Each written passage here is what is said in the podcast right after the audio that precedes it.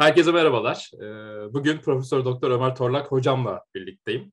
Ömer Torlak hocam hakikaten benim için çok ayrı bir yeri var. O yüzden bu yayın da benim için çok özel bir yayın. Hakikaten ender heyecanlandığım son zamanlık yayınlardan bir tanesi. Çünkü Ömer hocamın benim üzerinde çok büyük emeği var. Hani bugünlere gelmem noktasında da. Hakkını ödeyemeyeceğim bir hocamdır. Onun yanında çıraklığım geçti. Hala da çırağım gerçi. Dolayısıyla öğretilerinde her türlü uygulamaya çalışıyorum. Bugün de hocamla birlikte sosyal bilimlerden bahsedeceğiz. Sayın hocam, hoş geldiniz YouTube kanalımıza diyeyim. Hoş bulduk, teşekkür ederim. Ben öncelikle sana teşekkür ediyorum ve gerçekten emeklerin karşılığını fazlasıyla verdiğini çok rahatlıkla ifade edebilirim. Onun için ben aslında şu an senin karşında heyecanlıyım.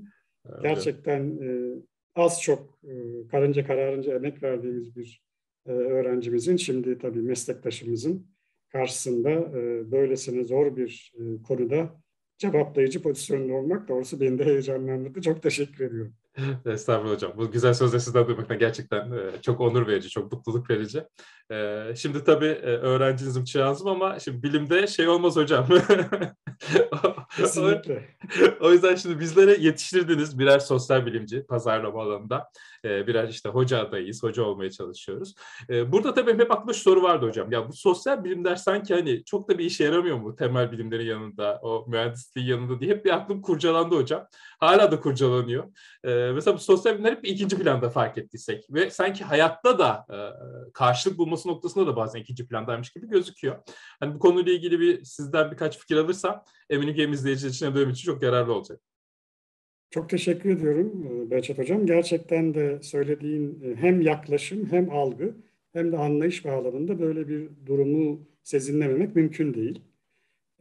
Fakat bir noktada her ne kadar işte inovasyon yapalım, Ar-Ge yapalım, katma değeri daha yüksek ürünler üretelim noktasında daha hani mühendislik alanını elbette küçümsemek için söylemiyorum bunu ama mühendislik bakış açısıyla, mekanik bakış açısıyla gidilen noktanın bir yerlerinde biz bir tasarım hatası yapmışız noktasına geldiğini görebiliyoruz ülkelerin.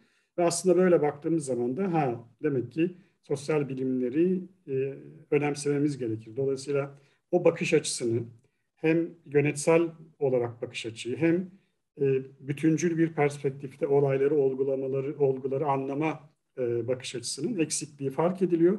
Ve dünyanın her yerinde, gelişmiş ülkelerinde de gerçekten sosyal bilimlere olan ihtiyacı görüyoruz. Kaldı ki bunun uygulamadaki karşılıklarını aslında çok daha net gören işletmeler, şirketler özellikle girecekleri pazarları, sektörleri daha iyi okuyabilmek için o salt mekanik ya da mühendislik bakış açısının ötesinde sosyal bilimcileri de çok ciddi anlamda dikkate alıyorlar ve gerek proje bazlı, gerek hizmet alımı şeklinde, gerekse de sahada onların gözlemlerini, değerlendirmelerini, araştırma sonuçlarını dikkate alarak yatırım kararı veriyorlar, pazara giriş kararı veriyorlar ya da pazara girmeme kararı veriyorlar. Amerika'ya gittiğimde biliyorsunuz bizde işletme bölümleri, sosyal bilimler hep bir aşağı seviyede. İşte orada ama başka bir şey gördüm ben. Hakikaten sosyal bilimler özellikle işletme, finans alanı en çok paranın kazandığı hocaların da olduğu alanlar ve en yüksek puanlarla da girilen alanlar. Sanki hani Türkiye özelinde de bu sosyal bilimlerin bir ikinci planda kalmasını da daha net görüyormuşuz gibi geliyor açıkçası bana. Biraz ben işte burada sosyal bilim öğretim ve sosyal bilim araştırma mimarimizin, tasarımımızın problemli olduğunu düşünüyorum. Ama yurt dışında dediğin gibi özellikle gelişmiş ülkelerde aslında gelişmişlik düzeyinin, yaşam standardının yükseltilebilmesinin arka planında çok ciddi sosyal bilim araştırmasının, sosyal bilim çalışmalarının ve sosyal bilim müfredatının farklı açılımlar sağladığını görüyoruz. Bizde de aslında bazı üniversitelerimizin bazı programlarında bu bakış açısını kazandıracak ve bu yetkinliği sağlayacak bir takım müfredatlar olduğunu görebiliyoruz. Neyi ifade etmek istiyorum? Çok somuta indirgeyecek olursam, mesela ben 1978 böyle yaşım da ortaya çıksın, İstanbul Üniversitesi İşletme Fakültesi'ne giriş tarihim.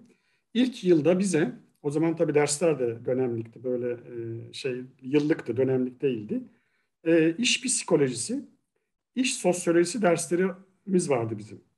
Şimdi bunu ben şunu söylemek istiyorum. Yani biz şimdi işletme bölüm müfredatlarımıza baktığımız zaman o mühendislik bakış açısını bu defa sosyal bilimlere sanki transfer etmişiz gibi. Çok mekanik, sanki böyle işletmecilik pür bir meslekmiş gibi.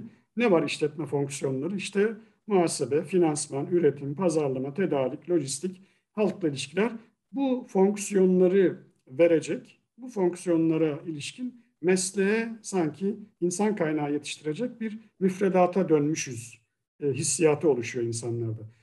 İşletme programlarımızda sosyoloji, psikoloji, antropoloji, tarih, iletişim katkısı olması gerektiği gibi tam tersine işte sosyoloji programlarımıza baktığımız zaman da örneğin sosyoloji bölümü mezunlarımızın asgari düzeyde iktisat öğrenmeden mezun olduğunu, hakeza psikoloji okuyan ya da hukuk okuyan öğrencilerimizin mantık, felsefe gibi temelde gerçekten kararlarında çok ciddi katkı sağlayacak bu tür derslerden yoksun olduğunu ya da bir ilahiyat okuyan arkadaşımızın asgari bir iktisat bilgisinden ya da işte yani din psikolojisi, din sosyolojisi dersleri var ama eminim ki orada çok fazla psikoloji ve sosyolojinin çok temel argümanları konuşulmadan bunlar anlatılıyor diye düşünüyorum. Elbette münferit olarak şu hakkı yememek lazım. Bu dersi veren akademisyenlerimiz arasında gerçekten işinin hakkını vererek bunları verenler vardır, aktaranlar vardır ama bu kopukluğu dikkate aldığımız zaman bu defa sanki mesleğe böyle standart insan kaynağı yetiştiren ilahiyat, hukuk, işletme, iktisat, maliye, çalışma ekonomisi, sosyoloji, psikoloji öğrencileri mezun etmeye başlıyoruz. Aslında Sayın Hocam, sizle de daha önce görüşüp konuşmuştuk arkadaşlarımızla da. Gerçekten sosyal bilimler eğitimi noktasında bir eksiğimiz olduğu net. Hem bu bence hani piyasaya çıktığı noktasında da bir eksiğimiz var. Teorik bilgi ve bütüncül bakış açısında da. Bu noktada aslında hocam sizlerin de içinde bulunduğunuz bu Ankara Sosyal Bilimler Vakfı'nın çok güzel bir girişimi var. Yanlışım yoksa. Hani belki birazcık bundan da bahsedebiliriz. Çünkü hani böyle girişimlerin ve herkesten bilgi isteyen girişimlerin ki biraz sonra bahsedeceğiz tahminim, yararlı olduğunu düşünüyorum. Özellikle sosyal bilimlerin ülkemiz adına bir noktaya gelebilmesinde ve daha anlamlı çıktılar üretebilmesinde. Galiba bu girişim de şu anda bu bizim az önce bahsettiğimiz sorunu gidermek adına tüm paydaşlardan bir bilgi almak üzerine. Evet, çok teşekkür ediyorum Behçet Hocam. Sanırım alt bilgi olarak da bu web sitesindeki link adresi paylaşılıyordur diye düşünüyorum. Ya da bu link sitesinden bakıldığında orada açıklamamız var. Derdimiz şu, yani en azından bu kaygıyı taşıyan biraz önce bahsettiğimiz konulara ilişkin. Yani Türkiye'de de sosyal bilim öğretim mimarisine ilişkin yeni bir şeyler yapmak lazım. Öğrencilerimizi biraz daha donanımlı hayata yolculamak adına neler yapabiliriz konusunda kaygı taşıyan ve katkı sunabilecek herkese, tüm paydaşlarımıza açık bir platform. Bu platform sadece akademisyenlerimiz için değil, iş dünyasında bu kafaya gerçekten, bu konuya kafa yoran, bu konuda katkı verebilecek herkese açık bir platform. Bu aynı zamanda bize şunu da kazandıracak, böyle bir çalışmanın çıktıları diye düşünüyorum Behçet Hocam. Sosyal bilim araştırmalarında da yani akademisyenlerde de aslında bir kısırlığa doğru gidiyoruz sanki. Yani sizin çalıştığınız alanlarını ben biliyorum. Psikolojiyi, sosyal psikolojiyi, hatta kısmen sağlık bilimleriyle çok ciddi ara kesitler oluşturan alanlar. Şimdi bütün bunları düşündüğümüz zaman aslında biz araştırmacıları da özellikle araştırma merakı daha yüksek olan akademisyenlerimize de böyle bir sosyal bilim öğretim mimarisi konusunda ortaya çıkacak fikirler bağlamında kendi araştırma konularımızı, kendi araştırma açılımlarımızı, alanlarımızı da biraz daha disiplinler arası, biraz daha multidisipliner bir noktaya taşıyabiliriz diye düşünüyorum.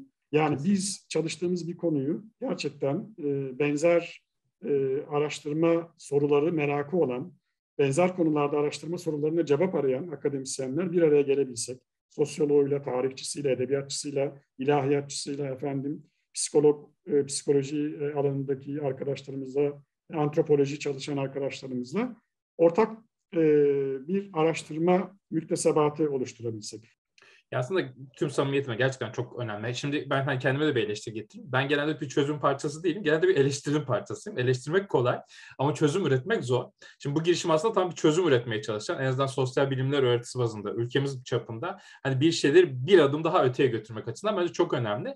Hem hocamızın belirttiği gibi ben linki aşağıya koyacağım ama buradan da söyleyeyim. Sosyal bilim öğretisi projesi @ sosyalbilimlervakfı.org Aşağıda link yer alacak. Genel açıklamanın da yer aldı. Orada tüm paydaşlar, herkes, herhangi bir şekilde akademisyen hoca olmaya gerek yok. Öğrenciler de dahil olmak üzere. Herkes fikirlerini yazabiliyor. Ve bence her fikir değerli zaten. Her paydaştan bir fikir alınması belli ki. Ve bundan sonrası için hani ortaya bir çözüm koymak adına bence çok önemli bir proje.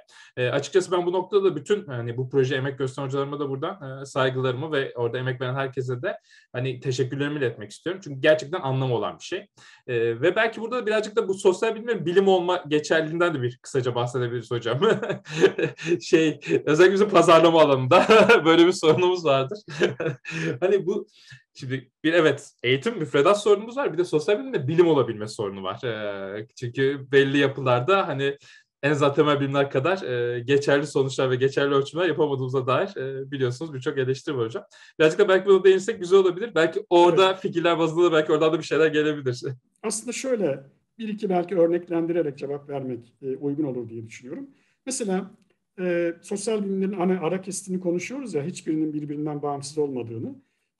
Pazarlama aslında iktisadın uygulamaya yansıyan önemli bir boyutu olduğunu düşünüyorum. Fakat bu şu anlama gelmiyor. Yani iktisadın altında hala emekleyen bir pazarlama, belki onun bir alt disiplini olarak da bir tüketici davranışları alanından söz etmiyoruz artık. Tam tersine kendi ayakları üzerinde durabilen, kendi teorik katkılarını sunmuş, gerek işte değiş tokuş ilişkisini açıklama bakımından, gerek bu değiş tokuş ilişkisini açıklayan süreçlere katkısı bakımından ve bütün bu katkılarının da somut sonuçlarını sosyal bilimlerde daha eski bilim alanı olan, mesela iktisatta son 30 yıllık bir birikim olan davranışsal iktisadın nasıl sanki asla yıkılmayacakmış gibi görünen o klasik ve neoklasik iktisadındaki homo economicus